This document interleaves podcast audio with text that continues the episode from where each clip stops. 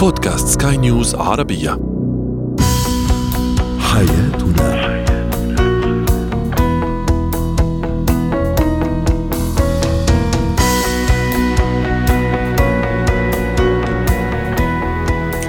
مستمعينا الكرام، أهلا بكم معنا إلى برنامج حياتنا، برنامجكم اليومي الذي يعنى بشؤون الأسرة وباقي الشؤون الحياتية الأخرى، والذي يمكنكم الاستماع إليه عبر منصة سكاي نيوز أرابيا دوت كوم سلاش بودكاست وباقي منصات البودكاست الأخرى.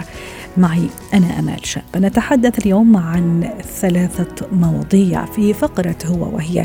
سنتحدث عن أهمية التسامح بين الزوجين، أهمية الرفق بين الزوجين. يقال والرفق لا يكون في شيء إلا وزانه، هكذا هو التسامح والرفق والمسامحة. أيضا في الفقرة الثانية في زينة الحياة سنتحدث عن مشكلة تتكرر دائما مع الأمهات، وهو عناد الأطفال عند ارتداء الملابس للخروج في نزهة وما إلى ذلك. وأخيرا اتيكيت الحديث أو الكلام. هو وهي.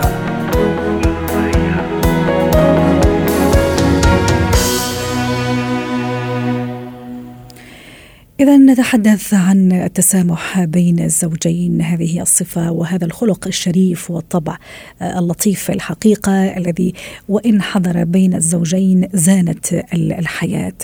كيف أكون متسامح ومتسامحة مع الشريك؟ للحديث عن هذا الموضوع تنضم إلينا عبر الهاتف دكتورة عصمت حوسو من عمان، رئيسة مركز الجندر للاستشارات النسوية والاجتماعية. يسعد أوقاتك دكتورة عصمت. إلى أي درجة يجب أنا كزوجة وكزوج، خاصة يعني المقبلين على الزواج واللي أيضا قطعوا مشوار يعني قصير في الحياة الزوجية، أن يدركوا أن المسامحة أو التسامح هو نقطة قوة، هو نوع من أنواع القوة في الحقيقة وليس الضعف، حتى نستمر في الحياة الزوجية؟ نعم، يعني موضوع التسامح كتير مهم في كل العلاقات الإنسانية بشكل عام ولا بين الزوجين بشكل خاص، لأنه الناس بتفهموه غلط. يعني خلينا مثلا نركز على الجملة المعهودة اللي بتقول Uh, forgive but don't forget. كيف بفهموها الناس؟ إنه سامح بس ما يعني ما تنسى. هاي الترجمة الحرفية بفهموها الناس، إنه ما تنسى يعني خلي مشاعر الحقد، خلي مشاعر رغبة الانتقام موجودة، وهذا كلام خاطئ جدا. معناها لا تنسى يعني هالحدث اللي صار اللي أزعجك من الطرف الآخر خليه في الذاكرة، وكن وكوني أكثر حذرا. التسامح أولاً بيفيد الشخص نفسه، لأنه طول ما إحنا عنا حقد وكره مشاعر سلبية بتتعب الإنسان وبترهقه وبتخليه يغلط كتير. لكن لما يكون هو قرر مسامحة الشخص، ليس بالضرورة إذا بدي أسامح الطرف الآخر.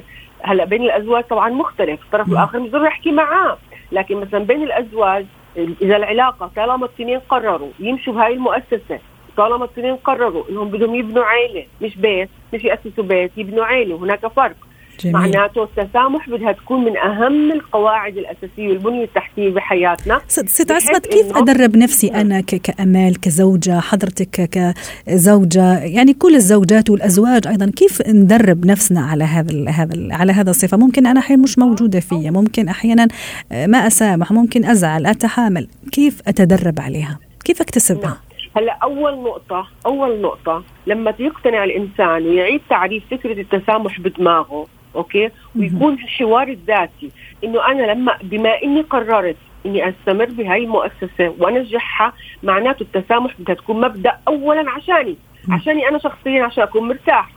هذا لا يعني إني أنا أتقبل الإهانة، أتقبل المشاكل، فبالتالي بصير يعني هذا بندخل بموضوع ثاني، كيف ننتقي معاركنا، كيف نعالجها. فإذا الطرف الثاني أذاني آه باخذ فرصتي في في الوجع، في إحنا طبيعة بشرية محتاجين مساحة إنسانية نعبر فيها عن الإيذاء، عن التأذي النفسي يعني والتأذي العاطفي.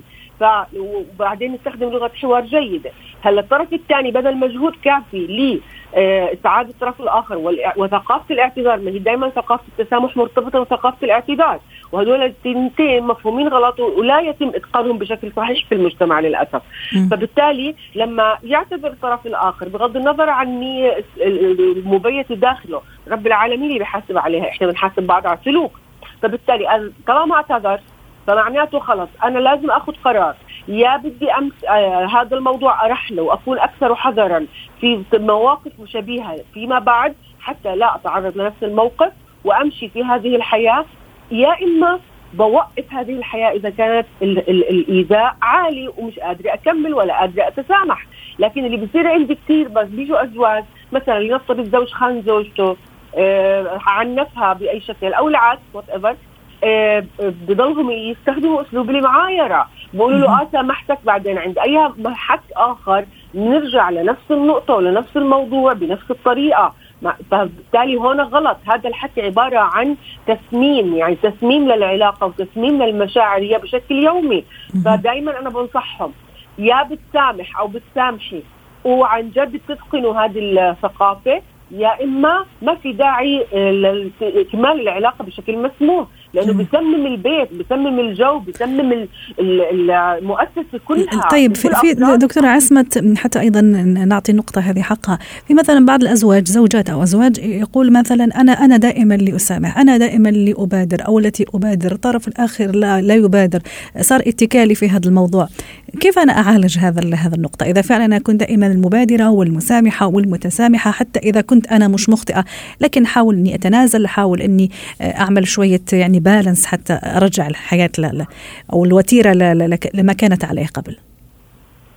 نعم في العلاقة الناجحة يعني آه لما الإنسان يبادر بالمسامحة أو يستمر في المبادرة آه أولا آه هاي يعني زي ما قلت لك لما يقتنع الشخص إنه هاي الخطوة لراحته النفسية أولا، مش موضوع الندية اللي بيسمم بتقتل العلاقة الندية. أنا سامحت اليوم أنت بدك تسامح بكرة، كل مرة أنا بدي أسامح، فليكن أنا كل مرة بدي أسامح إذا كانت النتيجة بتسعدني.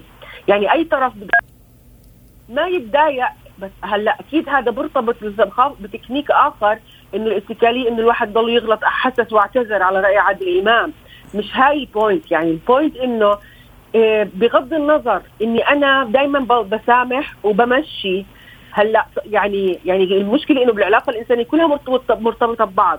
طالما هذا الموضوع بيسعدني وبيريحني وبيخليني اعرف اتعامل مع الاخر بعتبره تكنيك لراحتي النفسيه، لكن ومع التعود ومع التكرار بصير في هاي الثقافه موجوده بين الزوجين، بالذات مثلا اذا المراه بتسامح اكثر، وغالبا هيك الموضوع، الرجل دماغه بيشتغل على تكرار السلوك، بمعنى إذا ظلتها مستمرة بالمسامحة ما تتعب وما تيأس شو ما أخذ وقت، لأنه تكرار السلوك عند الرجل بي بي يعني ممكن في ناس بيرسخوا بسرعة، في ناس بياخذوا وقت.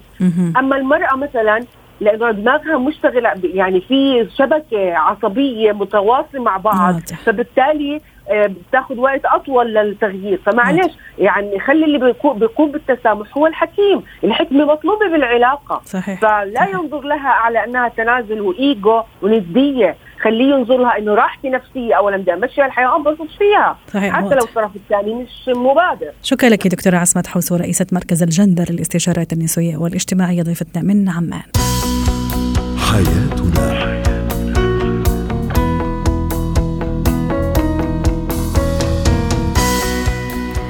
مجدد، وتحية لكل مستمعينا ومستمعاتنا. أنتم تستمعون لبرنامج حياتنا، برنامجكم اليومي الذي يعنى بشؤون الأسرة وباقي الشؤون الحياتية الأخرى. معي أنا أمال شهاب. زينة الحياة.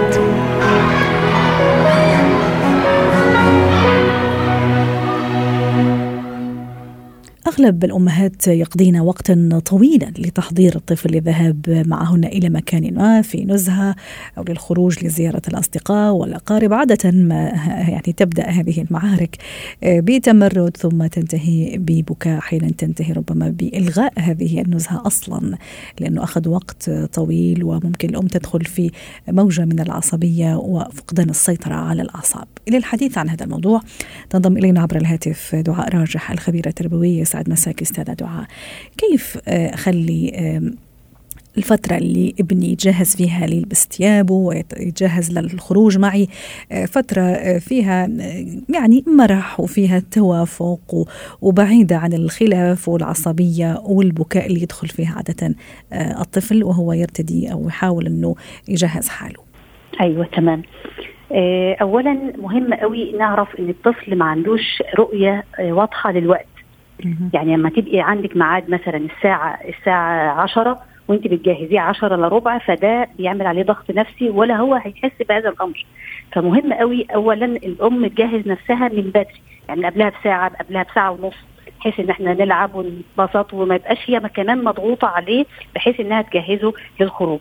ممكن اذا في اكثر من من ابن ممكن ايضا ابكر وابكر. بالضبط بالضبط م- او ابكر او هم الثلاثه مع بعض، يعني تبقى عامله حسابها ان من بدري خالص م- تجهز نفسها وتقول لهم ان احنا هنخرج، وتاهلهم للموضوع. المفروض ان احنا نعمل ايه، مش ما تقعدش تدي بقى تعليمات واوامر واعمل كذا بسرعه واعمل كذا بسرعه واعمل كذا بسرعه وتبقى متوتره، لان التوتر اللي هي هتبقى فيه ده هينعكس على الاطفال شقوا ابقابه، والتوتر ده علشان يل... لما يلقطوه يا اما هيعندوا يا اما هيبكوا يا اما هيحولوا يا اما هي... هي... هيلتزموا، بس هينكدوا عليها بعد كده في الخروج. ف... فاحنا نبدا من بدري اولا. ثانيا انها تلقي بال... بال... بال... هنعمل ايه، يعني دلوقتي احنا هنقوم نستعد للخروج، وهنستعد للخروج هنعمل ايه بالظبط، هنتفسح اذا كنا هنزور فلان او هنعمل علان، وبعد كده المطلوب مننا ايه. يعني احنا مطلوب مننا ايه، مطلوب مننا ان احنا مثلا ناخد ناخد شاور، مطلوب مننا ان احنا هنلبس هدومنا، بنلبس، مطلوب مننا ان احنا هن هنلبس الشوز، مطلوب مننا كذا مطلوب كذا، مطلوب ان احنا ناكل قبل ما ننزل، مطلوب كذا، بحيث ان الطفل يبقى عارف هو مطلوب منه ايه، ما يبقاش قاعد حاسس ان في وقت عصيب بيمر بيه وهو مش فاهم هو مطلوب منه ايه، ومش فاهم كمان ليه ماما متعصبه او ليه ماما زعلانه. فهو طول ما هو مش حاسس ده بيزود توتره اكتر، لكن لما بيبقى فاهم مقدما ايه المهام المطلوبه مننا هيبدا ان هو يستجيب. دي دي حاجه. الحاجه الثانيه ان احنا ناخدها لما بنبقى في وقت طويل، لما بيبقى في وقت طويل فبناخدها بقى بايه، بلطف وظرف. يلا حبيبي نعمل كذا، يلا يا بابا نعمل كذا، يلا ندخل نعمل كذا، يلا نعمل كذا، بحيث ان احنا ما يبقاش في توتر. لكن اسلوب التعليمات والاوامر ويشوفك ان انت مكشره ويشوف حده في صوتك وكده ده بيوتره. احيانا استاذه دعاء ايضا من بين المشاكل اللي تواجه كثير امهات انه مثلا تفاجئ انه طفلها او طفلتها يعني بشكل خاص البنت انه مثلا ترفض تلبس انا الفستان اللي انا اخترته او القطعه اللي انا اخترت لها، وانا ممكن احيانا اسر لانه عندي عندي اسبابي زي ما تفضلتي، ممكن رايحين لنزهه فهذا يستوجب نوع معين من الثياب، البنت لا ترفض وتمرد ثم بكاء وأنا أصر، فنضيع الوقت كله في في الأخذ والعطاء هذا الأمر. بالضبط كيف كيف يعني التصرف. أنا أنا, أنا في يعني وجهة نظري إن أنا الطفل له كامل حرية يلبس اللي هو عايزه ما يلبسش اللي هو عايزه، حتى لو كانت مناسبة، حتى لو كانت أو إن أنا أعملها له بذكاء، يعني من قبلها من قبلها بفترة مش ساعتها بالضبط أقول لها هتلبسي ده، لا انا بديها فستان واقول لها ايه رايك تلبسي ده ولا تلبسي ده، تقول لي مثلا لا عايزه البس اللي هو اللي انا مش عايزاه، يعني اكثر من اختيار، يعني اعطيها اكثر اه اديها اختيارين، لا مش اختيارين بس انا عايز اختار بينهم. لو هي اختارت الفستان اللي انا عايزاه يبقى كفى الله المؤمنين لك فستان، لكن لو اختارت الفستان الثاني مثلا هقول لها ايه، هقول لها والله انا رايي ان انت الاختيار ده احلى، ليه؟ لان ده لونه كذا وده في كذا وده احلى من كذا، احلى منه في بالطريقه الفلانيه، وده شكله عليكي ولونه عليكي والتفصيله بتاعته مش عارفه ايه، بحيث ان انا اديها من الاسباب اللي تخليها ما يبقاش مجرد ان انا عايزه افرض رايي وخلاص، ولكن بديها من أسبابي. غالبا غالبا لو اتقالت بالشكل لطيف كده البنت بتقتنع، لما بتقتنع انها هتبقى شكلها احلى في هذا الفستان بتستجيب. هي الموضوع بس عايز شويه ايه روقان من الام، وما تبقاش مضغوطه، ما تبقاش بحيث انها توصل توصل للطفل ان هي مش عايزه تختار ده علشان هي عايزه تختاره، ولكن علشان مصلحه الطفل. جميل. هو بيبقى فيه شكله احلى منه. واكيد أحلى حتى فيه. نختم استاذه دعاء ايضا يجب انه نتفق انه ايضا تدريب الطفل كيف يرتدي مثلا الحذاء وانتي بكرامه وساده المستمعين، كيف مثلا يقفل ازرار القميص، حتى ما اقعد انا في اخر لحظه زي ما تفضلتي عصبيه وضغط واعمل له ضغط على على الولد لانه الوقت يداهمنا، فلازم نطلع وهو مش عارف يعني يتعامل مع الحذاء او مع القميص حتى نختم. بالضبط. وده وده للأطفال الأكبر سنا اللي هو لما بيتدربوا على انهم يخدموا نفسهم بنفسهم من بدري، وده بيساعد الام جدا على انها التوتر يقل، لان صح. لو كل واحد فيهم بدا يلبس نفسه غير اما هو تقعد هي كمان تلبس الثلاثه او تلبس الثلاثه الحذاء او تلبس او تحضر للثلاثه مثلا سندوتشات لو هتخرج او تعمل، يعني بتبقى لو كل ده وده عايزه تدريب من بدري، ما يبقاش برضو من ايه من ساعتها بس. م-م. شكرا جزيلا. انا اللي اشكرك دعاء راجح، الخبيره التربويه ضيفتنا من دبي، يعطيك العافيه. اتيكيت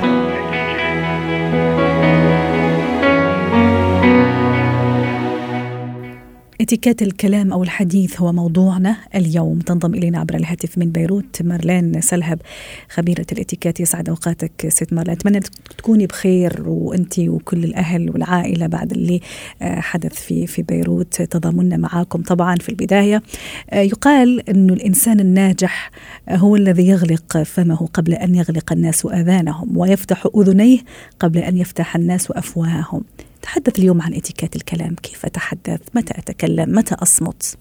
السلام أول شيء لحضرتك وللمستمعين، وشكرا على سؤالك. كتر خير الرب، كتر خير الرب.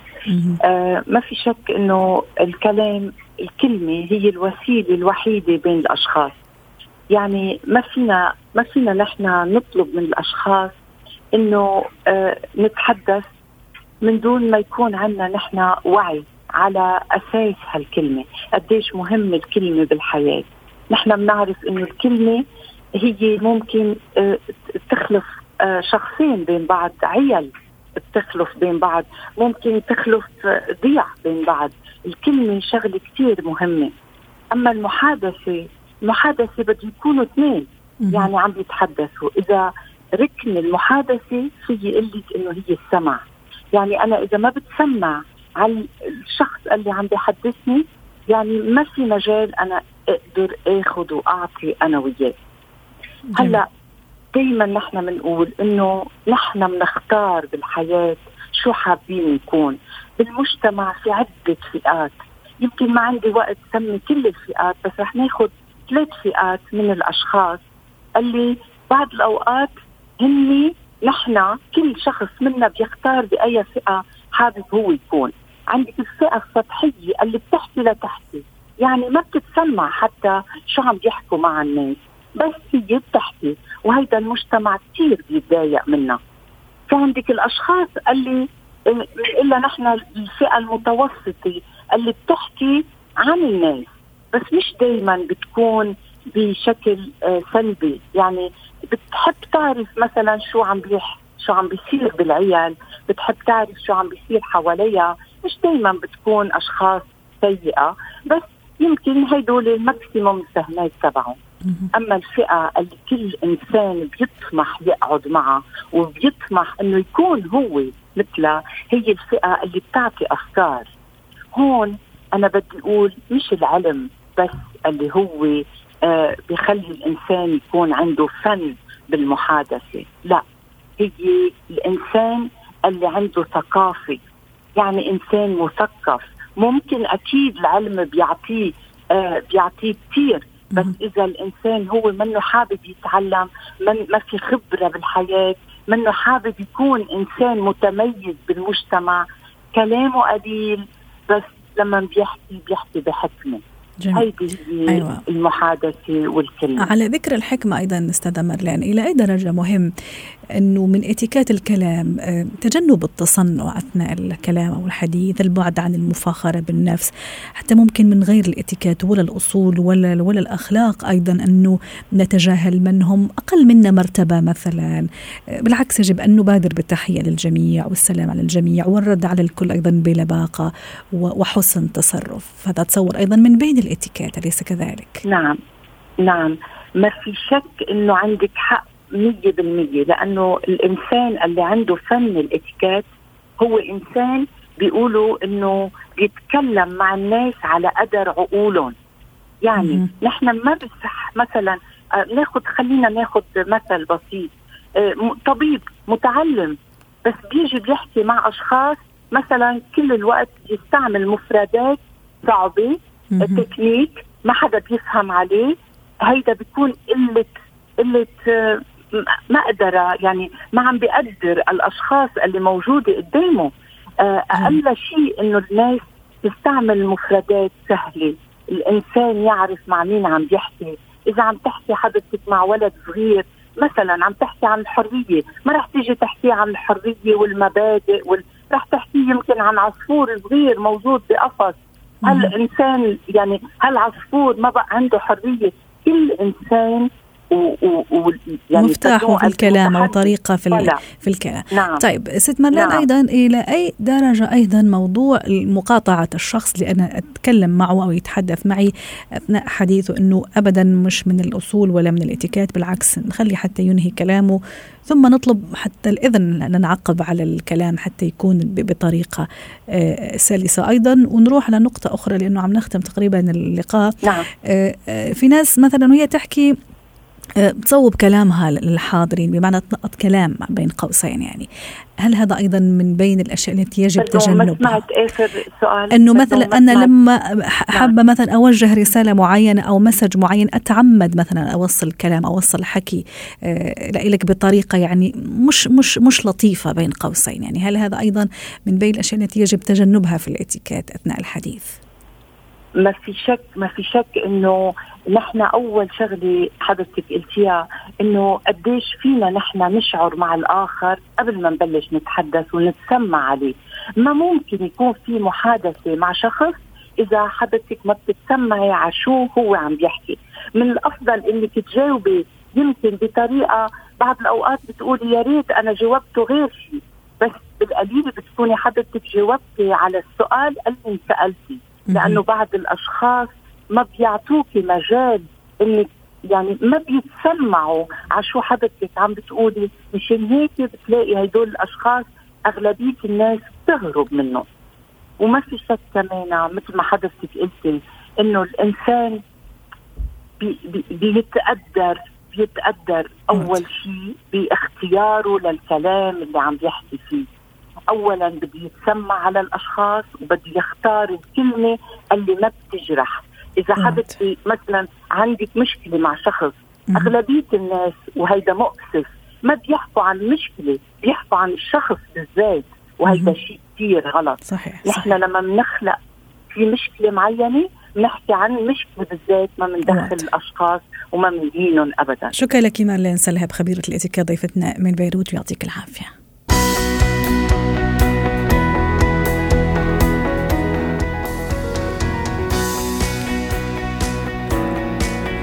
ختام حياتنا، شكرا لكم وإلى اللقاء.